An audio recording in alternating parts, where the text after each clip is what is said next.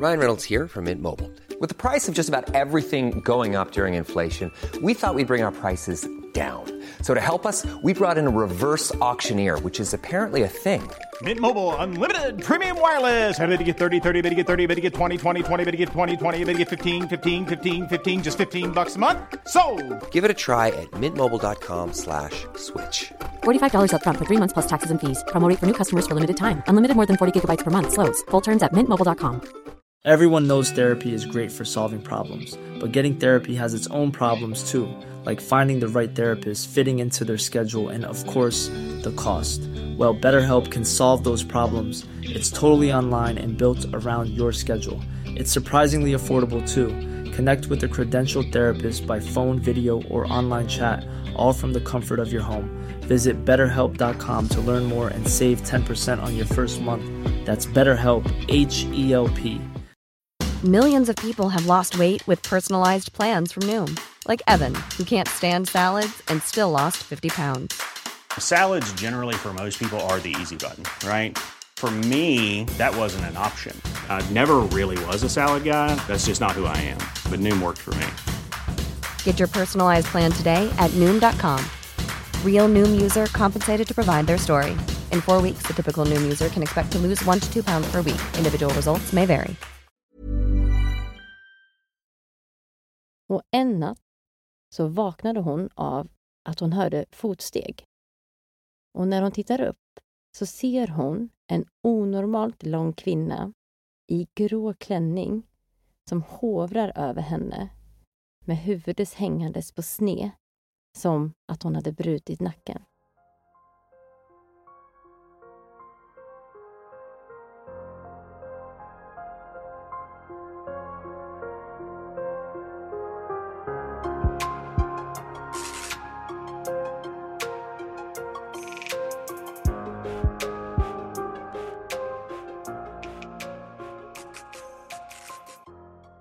Så nu ska vi alltså spela in vårt första avsnitt av eh, Söndagsmysteriet. Kul! Vad spännande. Det här har vi ju gått och planerat nu i ett tag. Många år. Många år. Ja, det känns ju faktiskt skitroligt. Varför startar vi den här podden då? Ja, men vi tycker ju sånt här är så spännande. Allting egentligen som har att göra med typ spöken, paranormala händelser, folk som har sett saker, eh, både här på jorden men också uppe i himlen. Visst gör vi. Och så tycker jag att man har eh, saknat lite. Det finns ju poddar som kanske berör de här ämnena men man vill ju bara ha mer. Och så kände ju vi att får väl vi starta en podd helt enkelt och prata om de här ämnena som vi tycker är så spännande. Ja, men varför inte kände vi. Ja, vi får väl hoppas att vi får några lyssnare någon gång för det hade ändå varit kul att höra andra vad, vad för ämnen som andra människor tycker är spännande och skulle vilja höra mer om. Ja, men och kanske också framför allt upplevelser som folk Mm. skulle vilja dela med sig av. Vi Mm. vill ju höra mer.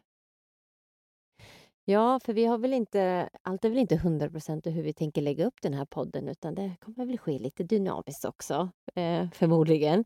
Ja. Men eh, så kan ju våra föräldrar och syskon då, som är våra enda lyssnare.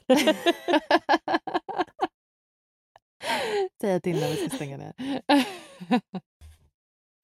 Men det roliga är ju att vi eh, satsar ju nu också på att vi kör ju faktiskt en sommarsäsong. Exakt. Och varför tänker vi det? Ja, det tänkte vi för att vi inte riktigt hann med att släppa en säsong tidigare på året. Utan eh, vi sköt det till en sommarsäsong. Men eh, sen så är väl planen att vi skapar en säsong i höst sen igen. Men vi startar lite, lite smått här och sänder några avsnitt nu i sommar och känner på det hela. Vi tänker ju att semester, sommar, vad är bättre än att lyssna på en podd om mysterier? Och som sagt, i höst, ja, då kommer det ju också en säsong. Eh, och då hoppas vi att vi har fått in det här lite... Då kan vi det här! Exakt. Men, och, eh, man ska ju säga att vi är ju absolut inga experter på något vis. Nej, Så man ska ju ta det här verkligen som en underhållningspodd och inte en eh, faktapodd. Det Mm. kan vi ju ha sagt på en gång så att alla vet. Ja, men exakt. Och ehm, ja, men det ska bli skitkul att få med er på den här resan med våran nystartade podd. Jag är så taggad. Mm, jag är också jätte, jättetaggad. Men eh, till eh, dagens avsnitt då. Vad ska vi prata om idag, Maria? I dagens avsnitt så kommer vi prata om den verkliga historien som ligger bakom filmen The Conjuring. Och ni som inte känner till The Conjuring så är det här en skräckfilm som släpptes 2013. Den här filmen bygger alltså på en verklig historia om ett hemsökt hus där familjen Perron flyttar in på Rhode Island. Det är massa oförklarliga saker som börjar hända och de tar hjälp av de paranormala utredarna Ed och Lorraine Warren. Ja, men precis. Har du sett filmen förresten? Jag har sett den, har du? 10 procent. Det blev du lite ställd. 10 procent. Eh, ja, jag tror att jag har sett den, men det var väldigt länge sedan. Jag kommer ihåg vissa särskilda scener från den här filmen speciellt. Men såg vi den tillsammans? Mm. Alltså såg och såg. Det går ju att diskutera hur mycket du såg och jag såg. Men eh, ja, vi har sett den. ja, det ska väl inte vara så där, tycker jag. Man ser väldigt mycket under en filt också, ska jag tala om för dig. Man hör i alla fall. Ja, det känns tryggt. Det känns tryggt. Ja, ja, men hur som helst. Som du sa så är den här filmen baserad på eh, den verkliga historia som eh, The Perron då var med om. Och när man har frågat familjen i efterhand om de ja, men tyckte att filmen stämde överens med alltså deras egna upplevelser som de eh, hade då, så sa de att det som hände dem var mycket värre än i filmen. För producenten, han ville ju då att det här skulle bli en PG-13-film. Det vill säga att eh, alla från eh, 13 år och uppåt då skulle kunna få se den här. Så han var tvungen att tona ner den här fi äh, filmen, eller alltså deras händelser, jättemycket i filmen. Men trots att han gjorde det här, tona ner det, så fick de, blev de ändå inte PG-13 ratade då, som man säger. Men... Äh, Vilket låter ju helt otroligt med tanke på vad som... Jag tänker så här, tona ner vad har faktiskt hänt då i verkligheten mot vad man får se på filmen. mm, Det är ju tillräckligt det man får se. ja, Mm. alltså har man sett den här filmen så eh, då förstår man att det de måste ha varit med måste ju varit fruktansvärt. Familjen säger ändå de är väldigt nöjd med den här filmen. Eh, alltså just kanske mer om, eller hur budskapet då, hur en familjs kärlek kunde övervinna den här ondskan då som de var med om. Eh, även om de sa att filmen bara skrapade på ytan av deras historia. Ja, men då tycker jag vi eh, startar igång. Vi kör igång.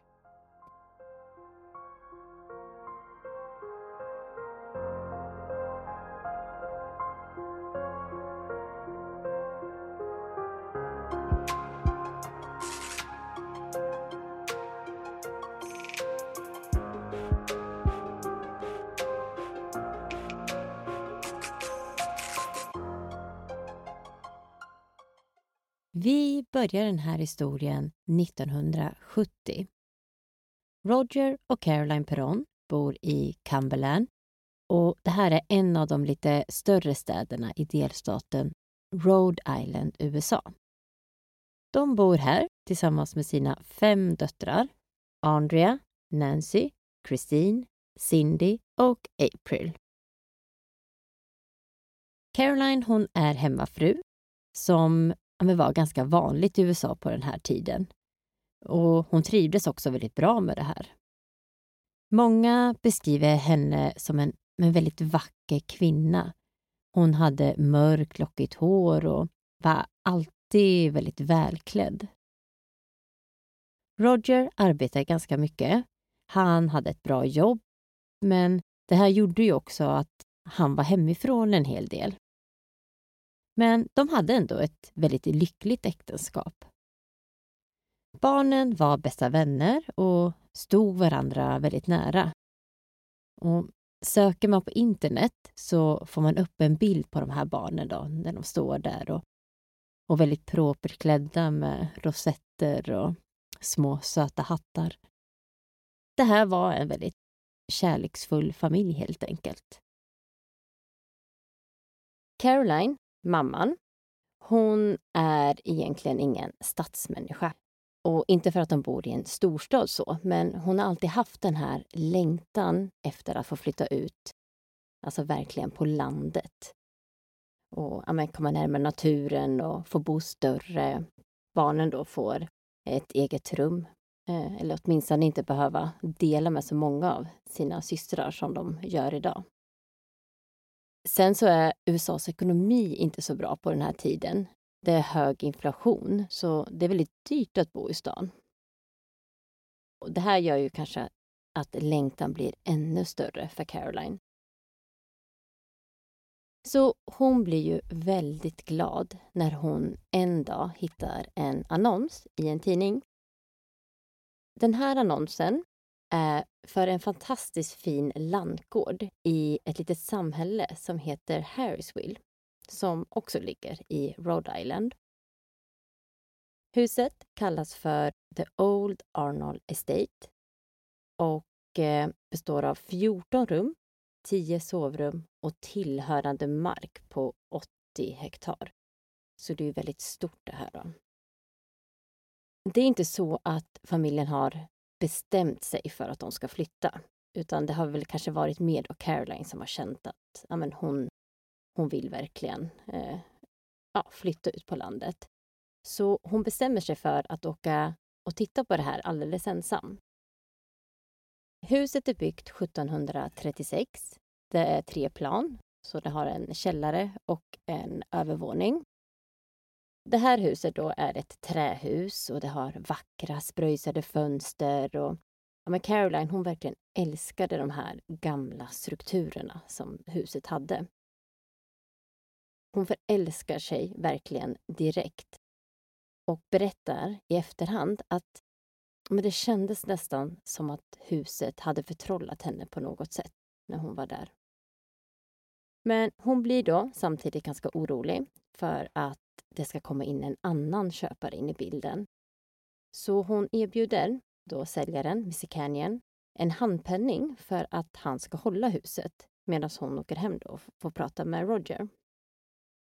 Missy Canyon godtar det här och eh, Caroline åker hem. Hon berättar för Roger. Han blir väl lagom glad men går ändå med på att åka och titta på huset. Han förälskar sig ju lika snabbt som henne i det här huset. Och som jag sa så var det ju ganska mycket mark. Det var ju 80 hektar som eh, tillhörde den här fastigheten. Så det här var kanske någonting som han liksom förälskar sig ännu mer då. Barnen känner likadant, så familjen bestämmer sig för att slå till. 1971, under en kraftig snöstorm, så går flyttlasset äntligen till The Old Arnold Estate. En flytt som var tänkt att bli en dröm som uppfylldes visade sig snart bli något helt annat.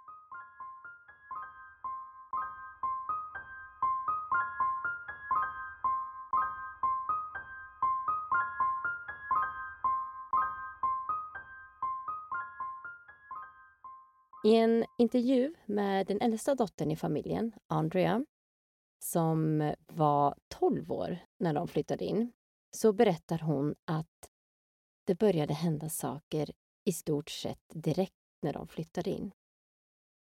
Och ett av de första minnena som hon har var just under inflytt. Då ger hennes pappa henne en flyttkartong och säger åt henne att gå med den till sin mamma i köket. Som jag sa så är ju huset väldigt stort och för att ta sig till köket så var man först tvungen att passera matsalen. Där inne så ser hon en man som står i hörnet av rummet. hon lägger märke till att den här mannen är lite udda klädd. Och han står och stirrar på Mr Canyon, säljaren då, som är där samtidigt. Han håller på att flytta ut, så han är lite längre bort i rummet. Andrea säger att artig som hon är så hälsar hon på den här mannen, men han hälsar inte tillbaka. Utan han bara fortsätter att stå och stirra på Mr Canyon. Hon tycker väl att det är lite märkligt, men går vidare till sin mamma och frågar då hennes mamma att men mamma, vem är den här personen som är med Mr Canyon i matsalen? Varpå hennes mamma svarar att men det är ingen annan här. Sen så kommer de andra döttrarna in, en efter en, och säger samma sak. De har sett en märklig man stå i hörnet av matsalen. Varpå den yngsta dottern, April, säger att den där konstiga mannen som står i matsalen, han försvann precis. Mr Canyon då, han eh, har nu packat ihop alla sina grejer och ska lämna huset. Men innan han åker så tar han Roger lite åt sidan och så säger han till honom att för din familjs skull, lämna alla lampor tända om natten. Roger, han är en ja, men ganska skeptisk person och han tror inte på eh, något som har med det övernaturliga att göra. Så ja, men kanske tycker mest att eh, det var lite konstigt sagt och viftar helt enkelt bort dessa varningar som ingenting. Första natten så berättar Andrea att hon hör en massa märkliga ljud. Men hon förklarar bort det här lite som att ja, men det är säkert bara vinden utanför eller huset som knakar. Men helt plötsligt så knackar Cindy på, den näst yngsta av systrarna och frågar om hon får sova inne hos Andrea. Cindy säger då att hon hör röster i sitt rum. Alla pratar samtidigt, men de säger samma sak. Att det finns sju döda soldater begravda i väggarna.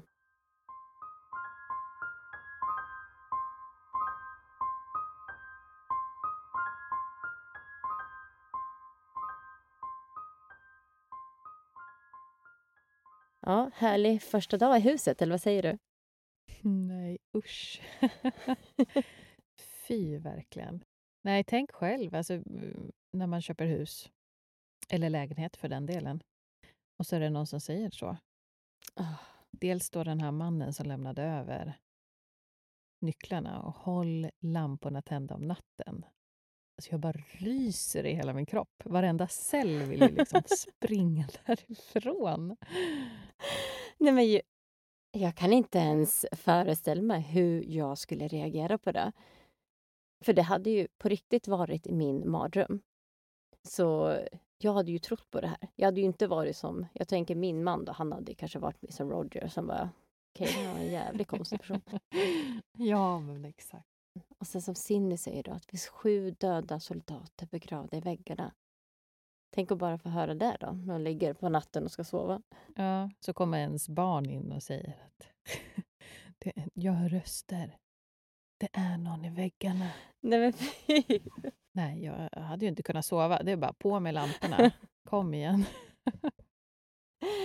ja, nej, men... Eh, nej, men... Och den här historien den har ju berättats framför allt av Andrea Perron som är den äldsta i syskonskaran. Mm. Och hon har ju också skrivit en bok som heter House of Light, House of Darkness. Och inför den här boken så intervjuade hon alla familjemedlemmar. Så just för att få ja, men allas synvinklar på de händelser som de hade varit med om tillsammans. För men det vet man ju själv att man kan ju uppleva saker olika, eller man kan uppleva situationer olika. Mm. Så hon vill ju verkligen ha allas input på det här. Och sen även sådana händelser som hände dem enskilt. Så få med allting i den här boken då. Det finns ändå på internet så kan man nästan hitta intervjuer med alla i familjen.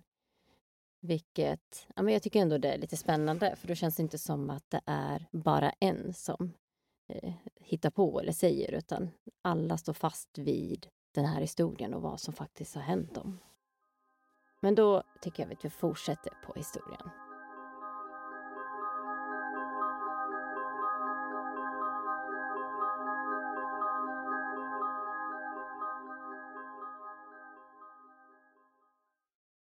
Caroline, hon var ju hemmafru. Medan Roger arbetade och de äldsta barnen var i skolan så var hon hemma med deras yngsta dotter April som var fem år vid den här tiden. En dag så satt Caroline i köket och läste och det här var ju någonting som hon brukade göra. Hon hörde som vanligt April som lekte på övervåningen. Hon hörde hur April hoppade och stampade och sprang runt. Och, ja, men precis som man hör när ens barn är och leker på övervåningen. Men helt plötsligt så märker hon att det står någon bredvid henne. Så hon vänder sig om och ser då April stå där medan hon hör att det är någon på övervåningen. Hon får ju panik och tänker men gud, det är ju någon som har tagit sig in i vårt hus. Så hon tar mod till sig och går upp och letar igenom vartenda rum men hittar inte att det finns en annan där. Hon blir ju ganska skärrad efter den här upplevelsen och resten av den dagen så sitter hon med April i köket och väntar på att de andra ska komma hem. Det blir bara mer och mer konstiga grejer som händer. Det var dörrar och fönster som öppnas och smälls igen av sig själva. Saker försvinner och börjar dyka upp på helt andra ställen än vad de har lagt dem eller vad de kommer ihåg att de har lagt dem. De hör ofta någon som sopar i rummet bredvid. Och så fort de ska gå dit för att titta vem det är så är det ju såklart ingen där. Men det står alltid en sopborste tillsammans med en liten hög då, som har sopats upp. Det här händer så ofta att de börjar kalla det här för the sweeping ghost. Caroline hon känner ju men det är någonting som inte stämmer med det här huset. Så hon tar upp det här med Roger och berättar då för honom om de här sakerna som hon har varit med om. Och han tror ju såklart inte på henne utan ja, säger i princip att du har säkert bara drömt eller du har inbillat dig.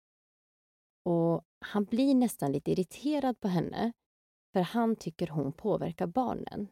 Att de upplevelser som de säger sig ha kommer egentligen då från henne. Men för barnen så har ju det här blivit rena vardagsmaten. De har till och med börjat vänja sig vid att de har andar i huset.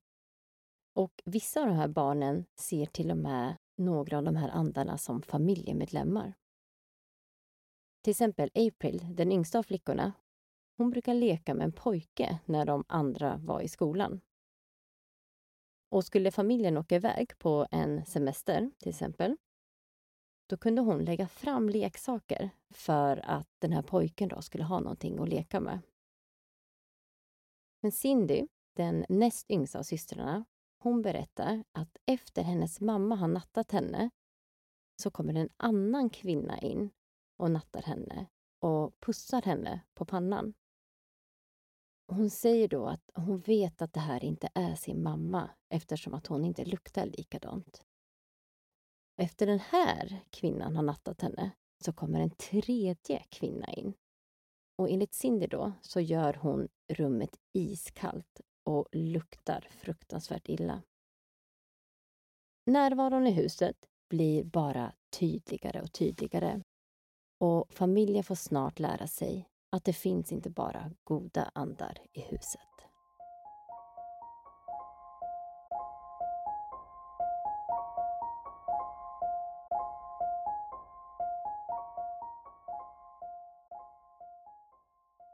Flickorna kunde vakna upp av att någon drog i deras armar och ben och hår.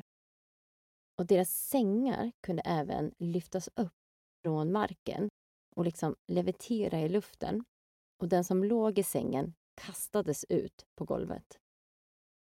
De flesta morgnar klockan 05.15 så började det lukta ruttet kött i hela huset. Och de försöker då lokalisera vart den här eh, lukten kommer ifrån. Men kan aldrig hitta vart det är någonstans. Då försvinner det och sen så kommer det tillbaka nästa morgon igen, 05.15. Det enda som de kunde känna var att den var som starkast nere i källaren. Och en gång ska tydligen April ha pekat mot källardörren och sagt att någonting dåligt hände där nere. Andrea berättar också att de ofta kände sig väldigt ledsna när de var i huset. Att de ja, man kunde ha en så jättebra dag i skolan och vara på superbra humör. Men så fort de klev innanför dörren så var det nästan som en sorg som bara sköljde över dem. De kunde höra förtvivlade barngråt i huset och även en kvinna som kunde skrika i panik. En dag så satt alla barnen tillsammans och lekte i ett rum. Alla förutom eh, Christine. Och det här var inget konstigt i sig, utan eh, hon gillade att vara för sig själv ibland. Men när det hade gått ett ganska bra tag så tyckte de ändå att det var lite konstigt att hon inte kom ner till dem någon gång. Så de beslutade sig för att gå och titta efter henne, men hittade inte henne någonstans. De letar i hennes rum och överallt. Men till slut så hör de någon som skriker i panik. Då hittar de henne i ett rum inuti en trälåda. Och när de öppnar den så ligger Christine där helt förtvivlad och bara skakar. Efter ett tag då, när hon har samlat sig lite, så säger hon till slut att Men varför sa du åt mig att lägga mig där, mamma? Hon minns då att hon har legat och sovit på sin säng när hennes mamma kommit in, eller vad hon tror var sin mamma, och sagt åt henne att lägga sig i lådan. Hon var ju väldigt yrvaken och bara gjorde som eh, hennes mamma sa då. Sen när hon hade vaknat till och försökte lyfta på locket så gick inte det, utan det var som att någon höll emot. Men hur otäcka dessa upplevelser än var så var det en händelse som var ännu mer fruktansvärd. Och den var så fruktansvärd att de än idag vägrar prata om den. Men det enda som Andrea har sagt är att låt oss säga så här. Det var en mycket ond man och fem små flickor. En kväll som Caroline gick förbi matsalen som då hade släckts ner för kvällen så ser hon en familj som sitter kring ett bord. Och Det här är inte deras bord, utan ett helt annat bord. Hon ser också en kvinna som står och lagar mat framför en brasa. Och vid bordet så sitter det två män. En av de här männen ska då ha tittat på Caroline och liksom knuffat till den andra och pekat ut Caroline.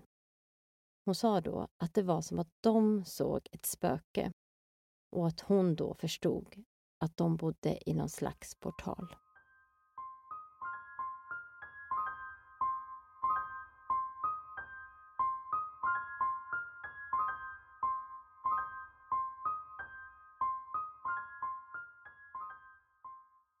Okej, vad tycker du om historien hittills då, som familjen berättar om deras upplevelser? Oj, nej, men jag är mest imponerad över att de har bott där så himla länge. Med allting som har pågått. Mm. Och jag blir nästan så förbannad, för du vet att om eh, min man hade varit lika nonchalant som Roger så hade jag, nej jag vet inte, jag hade bara blivit så arg att han inte lyssnade. Ja, men man hade ju verkligen det. Och jag tänker också, hon måste ju ha känt sig så ensam i det här. Ja. När hon märker då att han inte lyssnar och visst att barnen har upplevelser men hon måste ju ändå vara ja, men lite den starka inför barnen, tänker jag. Mm. Och inte kunna liksom eh, ja, men, diskutera det här med någon. Eller, ja. Ja, jag tycker så synd om henne. Ja, men verkligen. Jag, jag håller helt med. Nej, men bara den här upplevelsen då när hon eh, eh, är hemma själv med April och hör henne på rummet. Och sen helt plötsligt vänder sig om och så står hon där. Då hade jag, alltså jag förstår inte hur hon vågar gå upp. Jag hade ju tagit mitt barn och gått ut därifrån direkt, eller gått till närmaste granne. Ja, jag hade sprungit ut ur huset. För även man kanske inte tänker heller att, och det var väl inte det hon tänkte heller, att det var något paranormalt så, utan att det är någon som har gjort inbrott. Och det känns ju nästan ännu mer läskigt. Alltså då ska man väl verkligen inte gå upp där. Ja, visst. Nej, jag tänker särskilt, ja, det var inte så jättelänge sedan, men eh, oavsett, hon är ju kvinna ensam hemma med barn. Det är ju klart att man, man tror ju det värsta när man hör någon på ovanvåningen i så fall. Ja, ja men verkligen. Det är ju inte så att man hade knatat dit själv. Vad ska man Nej. göra? Om man stöter på en inbrottstjuv till exempel. Då har man inte så mycket att sätta emot. Nej. Än mindre när det är något paranormalt. Ja, exakt. Nej, nej, man har inte något att sätta emot oavsett. Så att, eh, nej, fy. Men vad tror du då att eh, den här fruktansvärda upplevelsen som de säger att de varit med om? Ja, som de fortfarande inte vill prata om. Mm. Det är ju väldigt intressant. Men det känns ju nästan som, alltså när man bara hör det, att det handlar om några så sexuella trakasserier på något sätt. Mm. Det är ju den första tanken som slår en. Ju Gud, när kan så att- spöken göra något sexuellt med en? Alltså fy, det låter så himla konstigt. fy vad obehagligt. Om inte snygg då, men... Nej, det, det lå- låter ju riktigt overkligt. Men ehm, nej, och sen tycker jag det är intressant det här också när hon går genom matsalen och ser sig eller den här andra familjen som hon ser som pekar ut henne som ett slags Ja, spöke istället. ja, som att de då skulle leva i någon portal. Precis. Vad obehagligt själv, alltså om man skulle gå i sitt egna hus och känna sig själv som att men du finns inte på denna jord längre. Den känslan. Mm, verkligen. Man hade ju eh, trott att man hade drömt. Eh, eller att man hade inte trott sina ögon. Och eh, ja, men det här med Christine också. Att hon hade... För det tänkte jag, att när hon låg i den här lådan då och sen säger att varför sa du åt mig att lägga mig här, mamma? Då fick jag nästan... Alltså min första tanke var att, att det är något fel på Caroline. Alltså att hon är hon psykiskt sjuk på något sätt. Och har, eller så schizofren och har någon så annan sida där hon... Eh, eh, Ja, jag förstår. Ja, det är också... Det hade ju kunnat vara så. mm. ja, men det var lite första tanken när jag läste om det här. Att Ja. Det hade ju kunnat uppfattas så. Snarare så. Ja. Ja, verkligen. Men eh, ja, nej, men när allting började eskalera så kände ju hon då, Caroline, att hon ville ju ta reda på eh, vad som hade hänt i det här huset.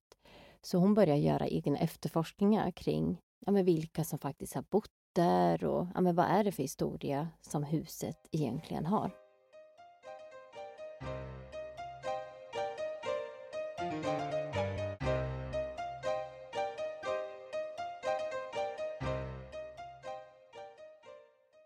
Tittar vi lite närmare på den här fastigheten som familjen Perron har flyttat till så visar det sig att det är en familj vid namnet Arnold som har bott här över flera generationer. Och fastigheten kallas för The Old Arnold Estate. Den här gården den ligger på USAs östkust lite sydväst om Boston i riktning mot New York. Så då tror jag att alla hänger med lite på kartan vart vi är någonstans. Det här var från början ett jättestort område mark som på 1600-talet kom att delas upp av en Roger Williams. Det här var alltså på kolonitiden och han var grundaren av Rhode Island-kolonin.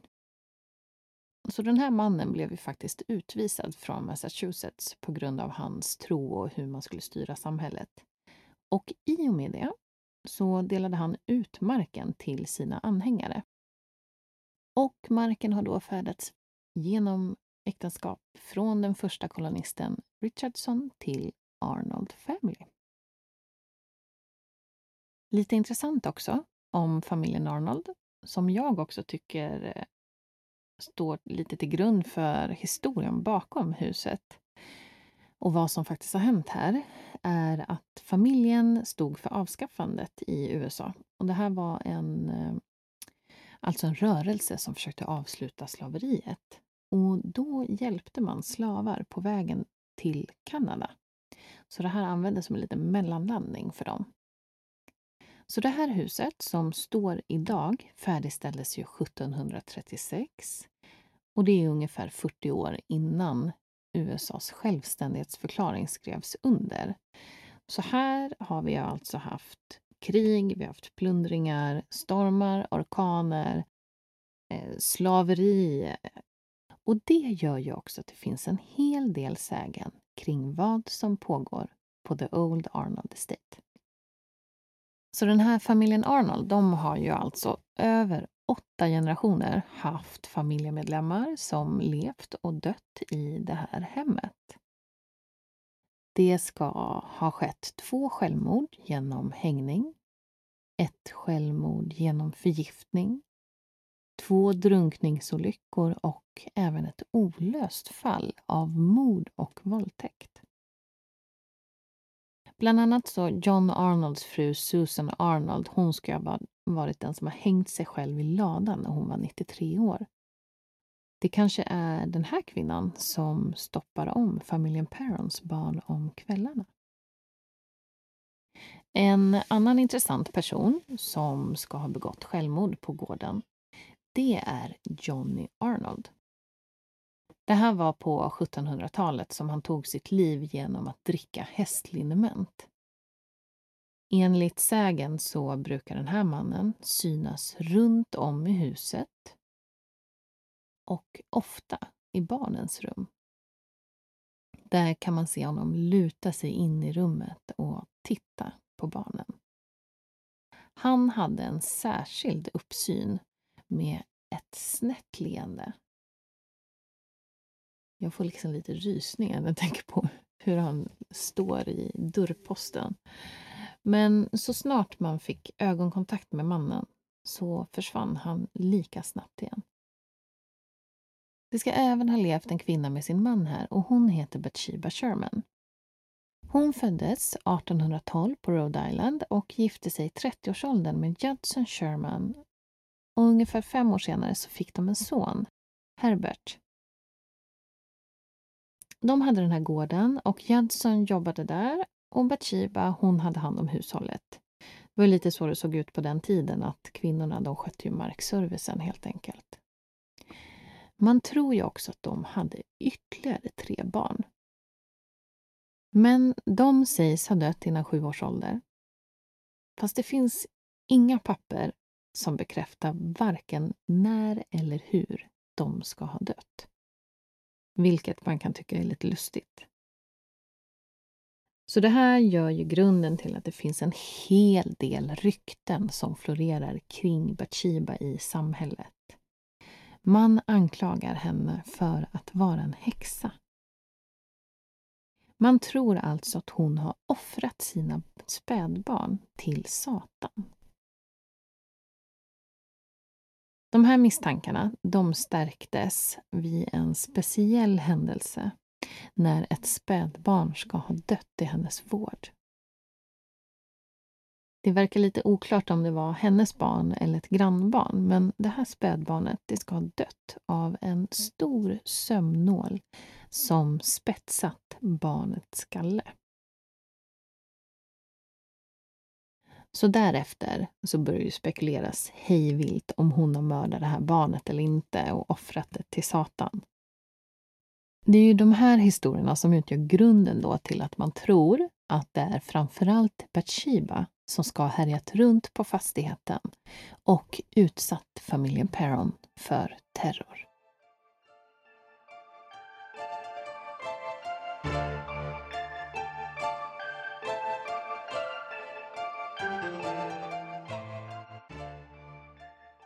Ja, och Caroline hon blev ju väldigt utsatt av vad man tror då ska vara den här Bathsheba. Hon kunde vakna upp av att någon smällde till henne i ansiktet. Och en natt så vaknade hon av att hon hörde fotsteg. Och när hon tittar upp så ser hon en onormalt lång kvinna i grå klänning som hovrar över henne med huvudet hängandes på sne som att hon hade brutit nacken.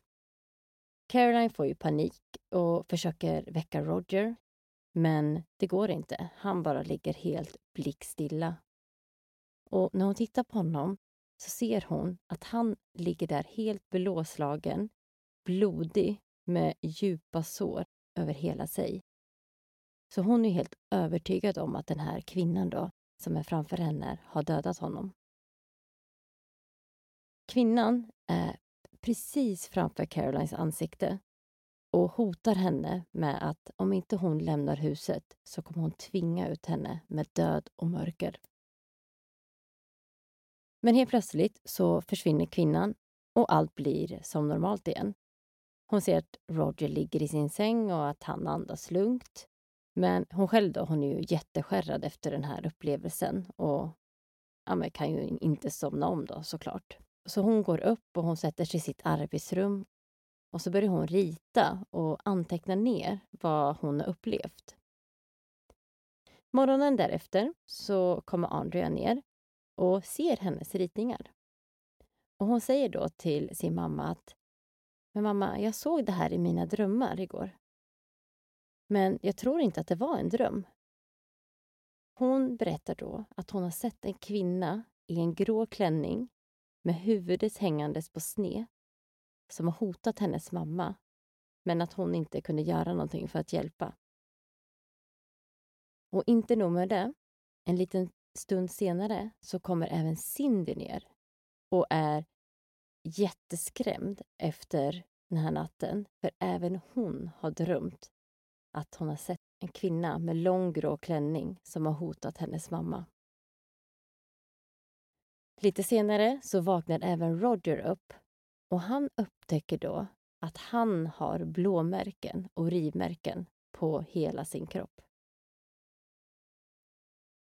Bathsheba ska ha riktat ett speciellt hat emot mamman Caroline. Och de tror att det har att göra med att hon ja, blev förälskad i Roger och ville då ha Caroline ur vägen. Roger, som hela tiden har förnekat att det eh, finns någon närvaro i huset, men berättar ändå i efterhand att han vid flera tillfällen har hört sensuella viskningar i sitt öra och ibland även känt att någon har smekt honom över ryggen. Han har ju då trott att det här var Caroline, men så fort han vänder sig om så ja, men är det ingen där. Caroline hon blir ju både psykiskt och fysiskt torterad.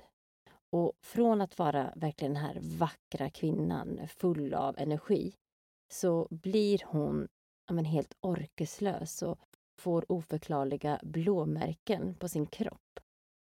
Och hennes knän börjar svullna upp. Hon rasar i vikt. Ja, men hela hennes ungdomlighet liksom som försvinner på något sätt. Och det är som att hon åldras tiotals år bara på några få år.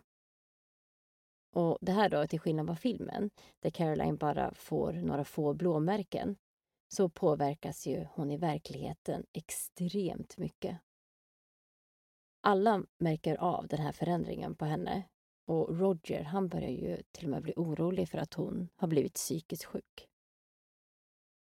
Och hon berättar i efterhand att det kändes nästan som att Bathsheba försökte ta över hennes kropp och ville vara som kvinnan i huset och ha Roger och barnen som sina egna.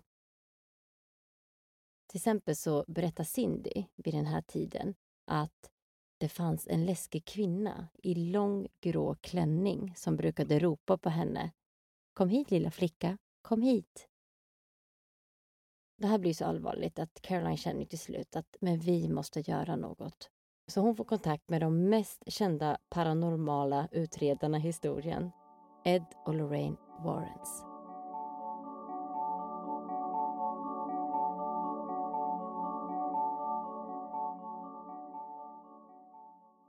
Och det här är inte första gången som Ed och Lorraine Warren blir kontaktade för att hjälpa en familj med ett hemsökt hus.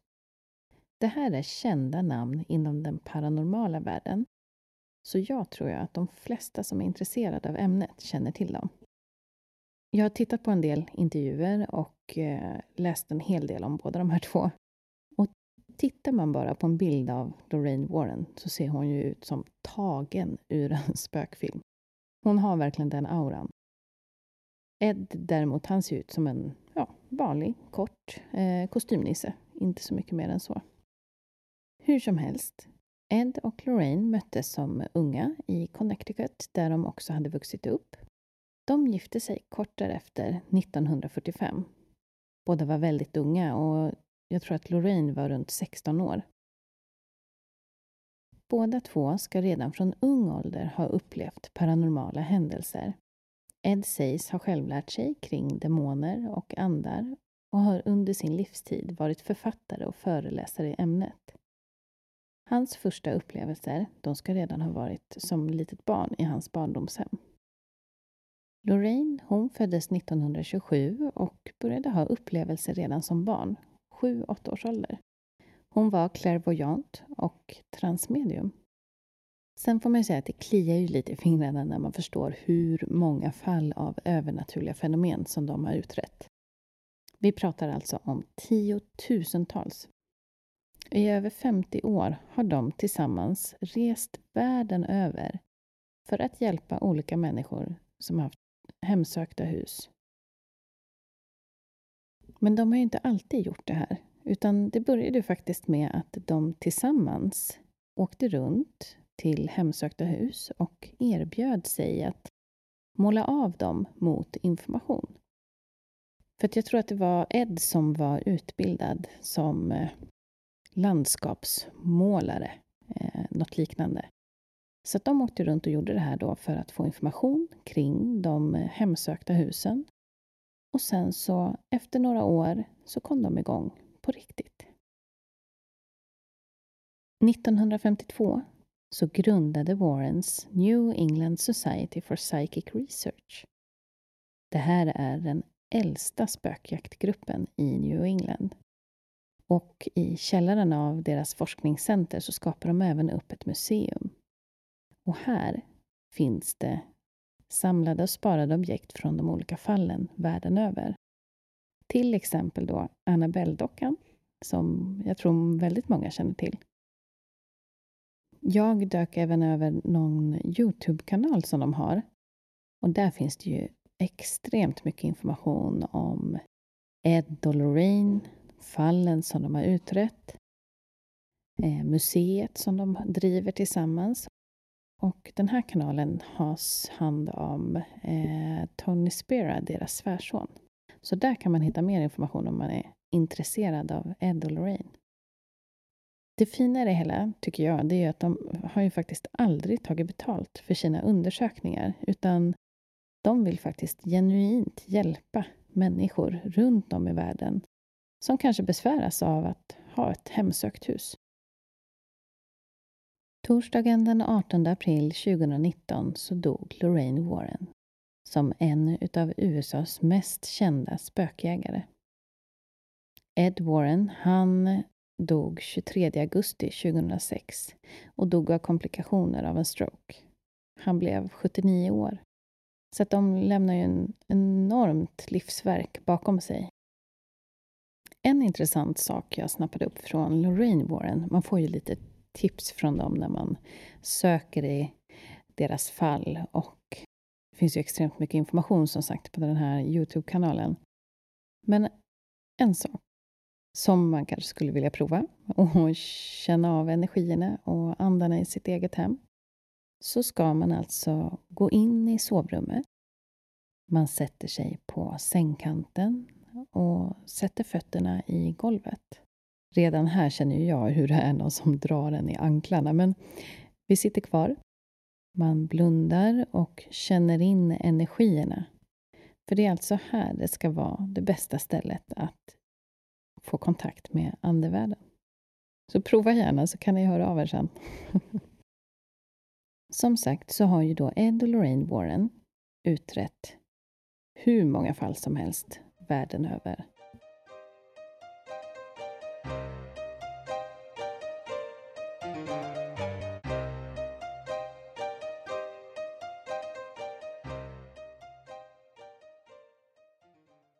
Varför ska man sitta i sovrummet? Sa hon det?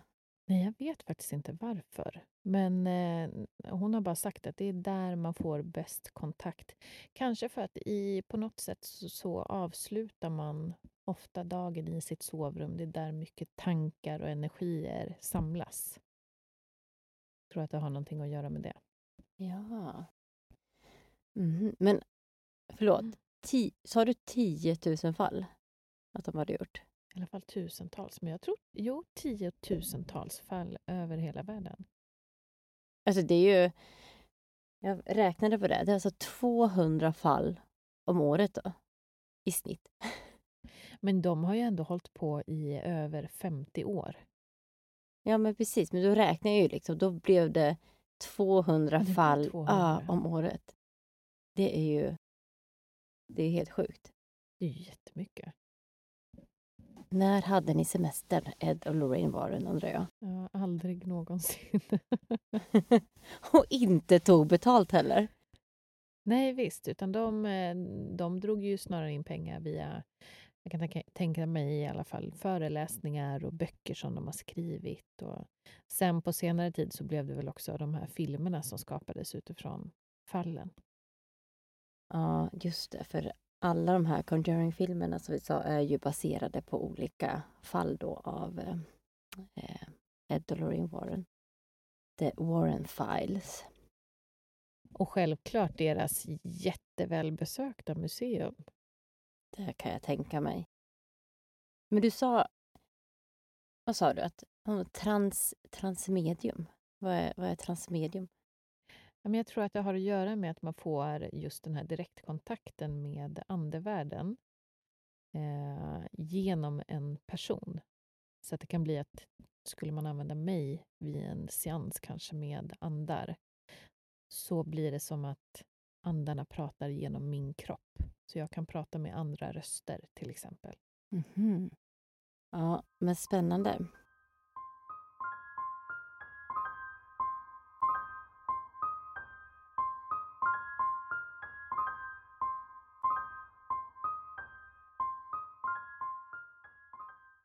Lorraine sa direkt när hon kom in i huset att hon kände en mörk närvaro. Och Det var också hon som eh, nämnde namnet Bathsheba för första gången. Hon ska då ha pekat på ett märke på Carolines ben och sagt att det där är Bathshebas verk. Det märket fick Caroline en kväll när hon låg i soffan och läste och helt plötsligt börjar känna att hon får ett hugg i benet. Hon tittar då på sitt ben och ser att det blöder från ett djupt cirkelformat sår. Som någon hade huggit henne i benet med en sömnål. Ed och Lorraine konstaterar också att det finns en demonisk närvaro. Men de kan inte göra en exorcism på grund av att familjen inte är religiösa. Så istället så utför man en seans. En seans är då någon slags spirituell sittning där man ja, försöker få kontakt med andarna. Ofta så är det ju då någon som är medial som eh, ja, men försöker eh, som hjälper till och försöker få den här kontakten då mellan eh, våran värld och andevärlden. Så The Warrens tar med sig en präst, ett medium och ett helt tekniskt team för att dokumentera det här. Men istället för att hjälpa familjen så går allting fel. De utför den här seansen i matsalen. Och Andrea, som har hunnit bli 15 år, berättar att hon och en av hennes systrar smyger ner i trappan för att titta på den här seansen. Hon ser då hur hennes mamma pratar i tungor med en helt annan röst än sin egen. Sen lyfts hon upp från stolen. De beskriver det som att det är någon som drar ihop henne, nästan som en boll och slänger iväg henne flera meter. Hon säger också i den här intervjun att hon vet fortfarande inte vad det var hon såg, men det hon såg var inte mänskligt. Efter den här händelsen så blir allting mycket värre. Hon beskriver det som att det är som att de har öppnat något som de inte sen kunde stänga. Efter seansen så förändras även Caroline helt. Hon börjar klä sig annorlunda, hon börjar prata annorlunda och Roddy blir ju jätteorolig för Carolines mentala hälsa. Så han kickar faktiskt ut The Warrens.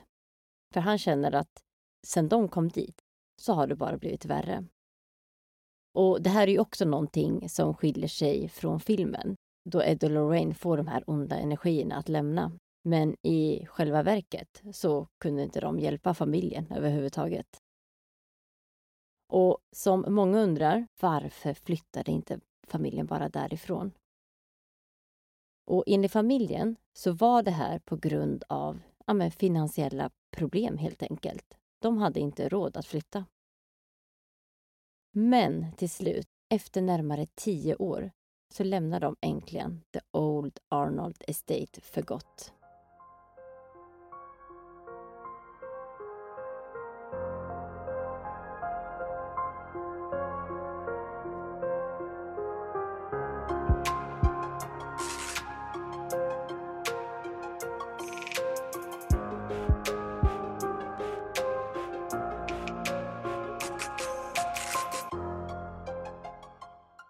Det var ju på tiden. Nej, men jag kan inte förstå att man har bott där så länge med allt det här som har hänt. Nej. Och som, eh, ja, men som Roger, han känns som att han har bara stått på sidan av och liksom låtsats som att det regnar på något sätt. Mm. Ja, och han, han har ju sagt efterhand att eh, men han hade mer upplevelser än vad han men, erkände för familjen då. Mm. Så han var med om väldigt mycket. Men just där och då så blev det nästan som att ja, men han kanske var den här, fick bli den här lite beskyddaren på något sätt. Eller var den här som kanske var mer realistisk. Och, att han, och han vågade helt enkelt inte eh, ja, men erkänna heller för sig själv att det var någonting. För gjorde han det, var, var stod han då? Ja, men lite den. Att Mm.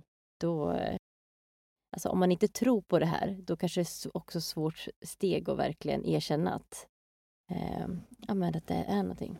Nej, eller hur? Och frågan, frågan är ju hur man själv hade reagerat. hade min man börjat klä sig annorlunda och säga andra saker? Alltså, hade jag trott att han var psykiskt störd eller Ah. skulle jag tro att han var besatt? Och ja, alltså för mig så hade man ju nästan, eller ja, det beror på. Om man har ändå upplevelser själv så borde man ju I ändå... sammanhanget ändå så Ja. måste man ju ändå liksom... Ja, men han är ju besatt. Och då Mm. hade man ju dragit för länge sedan. Ja, för det tycker jag nästan blir ännu värre då om man säger att han faktiskt hade upplevelser. För att det är nästan en sak om han inte har det. Och eh, då kan jag mer tänka mig att han tror att hon faktiskt har blivit psykiskt sjuk. Att, men gud, hon, det är ju någonting. Hon är ju, Mm. eh, men eh, har han själv har de här upplevelserna, då, då vet han ju att det är någonting annat här som kan påverka. Ja, då är det ännu konstigare att han eh, inte gör någonting. Verkligen. Så dåligt, Roger. du skulle s- hållit i din första historia. Mm. nej. Usch. Ja, nej men... eh, Men ti, eh, sa du tio år? Var det tio år de höll ut? Mm, det var strax, eh, jag säger, eh, närmare tio år. Jag vet inte om, tror 9, komma någonting. Otroligt. Ja, men det förtjänar ju någon slags medalj i alla fall. Mm. Ja, och... eh, Men de säger ju även det att eh, det lugnade ju ner sig efter de flyttade. Men de upplever fortfarande saker. För att eh, Andrea säger det att alltså så fort man har öppnat den här dörren mot det andliga eller haft det här, då kan man inte bara stänga det utan Då är man rökt. de eh, får fortfarande besök. Men inte alls så intensivt. Okej, vad spännande. Nej, men en annan sak som eh, eh, ändå är lite intressant, som kanske då talar för att de har faktiskt har stannat så länge, är att det var inte så att det hände saker hela tiden. Utan eh, det var nästan som att det byggdes upp. Så att det liksom började, började, började och sen så blev det som en stor explosion. Och efter det så var det lugnt ett tag. Som till exempel den här händelsen då när hon, ehm, när Caroline vaknar upp i sängen med den här kvinnan då eh, över henne med huvudet på sned. Det var liksom som en, man kallar det nästan som en explosion. Och efter den händelsen så, eh, nu vet jag inte exakt eh, vad, vad det stod, men jag tror att det nästan flera månader som var helt lugnt, ingenting. Och sen så började det byggas upp igen. Men hade du liksom stannat ändå? Nej, alltså verkligen inte. Jag har ju svårt att se det. Men kan man inte bo hos någon? Hade de inga släktingar? För okej, okay, jag förstår, ni kan inte sälja huset, men man måste väl ändå... Det kan ju inte vara värt det. Nej, definitivt inte. Jag hade gjort vad som helst för att hitta en lösning för att komma någon annanstans. Verkligen. Okej, okay, men då är de säkert, eh, då, då är väl de hemsökta än idag, ja? Ja, det, det verkar som det. Ja, Bathsheba då? Vad tycker du om henne? Hon verkar härlig. Men visst var det så, att jag tänker med Bathsheba, att man faktiskt inte vet om hon var eh, eller hade gjort de här sakerna hon blev anklagade för. Nej, precis. Hon, eh, hon blev ju till och med åtalad och var i rättegång för, för det här mordet på spädbarnet. Men det fanns ju inga tillräckliga bevis för att döma henne. Mm. Så hon blev ju aldrig dömd för det här mordet. Ja, just det. Ja, för jag läste någonstans att hon är begravd på en eh, baptistkyrkogård. Och då sa de att men hade hon eh, men hade man verkligen trott att hon hade gjort det här så hade hon aldrig fått blivit begraven på den här eh, kyrkogården. Sen är det väl också, ja, det gick ju mycket rykten kring henne att hon skulle offra barnen till Satan. Och jag menar, det fanns ju inga papper på det heller vad, vad gäller hennes barn. Och som jag uppfattat det så är det ju också lite osäkert vilken fastighet hon faktiskt också har bott i eh, i det här området. Då. Men om det inte är hon, vem är det då? då som, mm. Då kanske det är någon som har följt med familjen hela tiden. Ah, du tänker så sen innan. Mm -hmm. Men har de pratat något om det då? De, eller det gör de väl såklart inte kanske för att koppla den här storyn mot, mot filmen också, The Conjuring. Men så kan det ju vara att de har upplevt saker även där de bodde innan. Mm.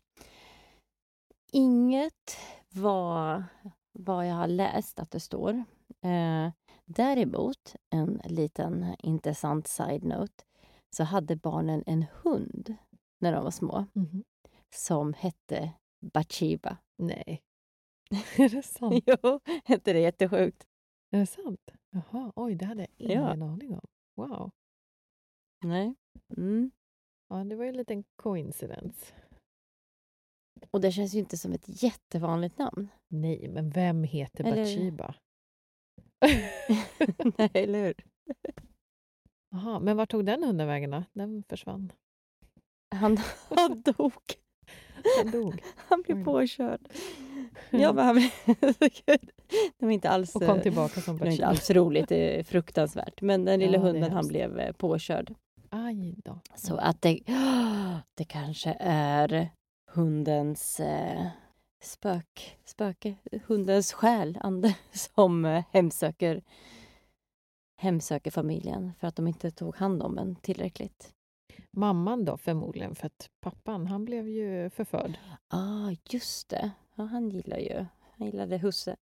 Men det är ju rätt intressant. Alltså jag menar, det har ju hänt en hel del också på den här egendomen. Så att jag menar, det kan ju vara lika sannolikt att det var någon i den här familjen Arnold också som egentligen är den som har hemsökt dem. Och inte den här kvinnan mm. Bathsheba. Jag menar det här eh, som de sa i början också, eller som vi, som vi diskuterade i början, att det fanns soldater i väggarna. Jag menar, den här egendomen den har ju gått igenom den här kolonitiden och inbördeskrig och allt vad det nu är. Så att jag menar, det är ett härjat område. Det kan ju ha hänt jättemycket där och vem vet vad som lever kvar. Väldigt sant. Ja, exakt. Det behöver ju inte ens vara de närmaste hundra åren. Det kan ju vara, som du säger, ännu längre tillbaka. Och det är som sagt som du, eh, ett härjat område, så där lär väl hänt en hel del där. Fruktansvärda saker. Så kanske egentligen inte så konstigt då att det är hemsökt. Men jag tittade lite på det också. De flyttade ju därifrån. När var det de flyttade? Det var väl 1980 tror jag de flyttade Ja, därifrån. det var något sånt. Det kom ju en ny ägare, tro det eller ej, hur man nu flyttar in i ett sånt hus. Eh, men det var ju någon Norma Sutcliffe då, som flyttade in där och hon sa ju också till en början att hon upplevde vissa saker i huset. Eh, men helt plötsligt så det var inte så långt senare, så tvärvänder hon och säger att det finns absolut ingenting som händer i det här huset. Det finns inga andar, det är inget konstigt som händer. Mm. Eh, och man undrar ju Mm. egentligen varför, eller varför tvärvände hon med det? Nej, det kan ju vara... Ja, antingen så blev det att det var för mycket ståhej kring huset, att många ville, eh, eh, tänker jag, eh, ville åka och kolla på det och då kanske man säger att det inte finns någonting där. Eller så... eh, Jag vet inte, jag tyckte hon... Nej, ja, bra fråga. Mm. Ja, men det kan jag förstå. Om man själv skulle bo, eh, bo i en sån fastighet och eh, tänkte tänk dig mängden människor som blir intresserade av den här storyn som Mm. kommer ut från familjen Perron. Mm. Det är ju såklart många som vill åka och titta. Det kan man ju bli trött på. Och kanske då dementera hela den historien. Ja, men eller hur? Eller om hon tyckte att hon kände, hon kanske ville känna så mycket i början så Mm. att hon började inbilla sig saker och sen så kanske hon kände att nej men gud, det är ju faktiskt det är bara rören som låter. Mm. Huset är ju ändå från 1736. Ja, nej, det är svårt. Vad tror du? Oj, jag vet inte heller vad jag tror. Men eh, jag tror ju på allt sånt här. Egentligen. Och jag tror ju verkligen att det finns något på andra sidan som kan komma och vara mer eller mindre trevliga. Sen ha, jag har lite svårt att förstå att man står ut med det där i tio år. Eh, det är väl det enda som gör mig kanske lite skeptisk mot historien. Men jag menar, det är ju många som har varit där och tittat, olika spökjägare och så. Och även idag då, så är det ju, jag tror att det är ett nytt par som har köpt den här fastigheten och de ska ju öppna upp för att man ska kunna komma dit och besöka. Och... Så att det är ju fortfarande många som tror på att det faktiskt har hänt något här. Mm. Ja. Du då? Nej, jag vet inte. Jag håller med dig där att just det här att ha stannat så länge, det har jag också väldigt svårt att förstå. Mm. Och sen alla händelser bara som de berättar om är ju alltså helt bisarra. Mm. Så eh, är det ens möjligt att det, att det kan hända något sånt? Eh, så tänker jag att barnen kan ju haft livlig fantasi. De var ju ganska små ändå. Eh, eller om det var mamman som påverkade dem. Så att, eh, ja, jag vet inte. Jag tror att de säkert upplevde någonting. Sen om det verkligen var så intensivt som de berättar, det, det vet jag faktiskt inte om jag tror på eller inte. Ja, men vi lämnar det helt enkelt till eh, alla som lyssnar att själva få fundera och avgöra vad de tror och tänker om vad som faktiskt har hänt på den här Old Arnold Estate i Harrisville. Tack för att ni lyssnade och glöm nu inte att följa oss på Instagram där vi heter Söndagsmysteriet. Ja, för där kommer vi även lägga upp bilder kopplade till avsnitten. Så gå gärna in och kommentera vad ni tycker.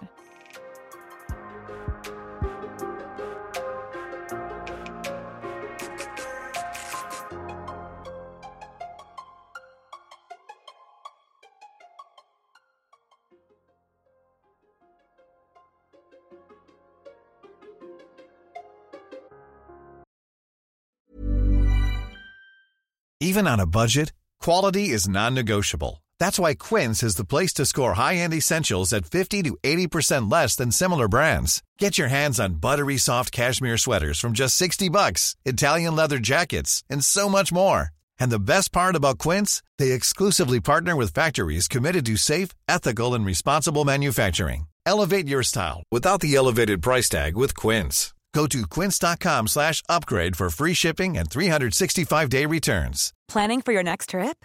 Elevate your travel style with Quince. Quince has all the jet-setting essentials you'll want for your next getaway, like European linen, premium luggage options, buttery soft Italian leather bags, and so much more. And is all priced at 50 to 80% less than similar brands. Plus, Quince only works with factories that use safe and ethical manufacturing practices. Pack your bags with high-quality essentials you'll be wearing for vacations to come with Quince. Go to quince.com slash pack for free shipping and 365-day returns.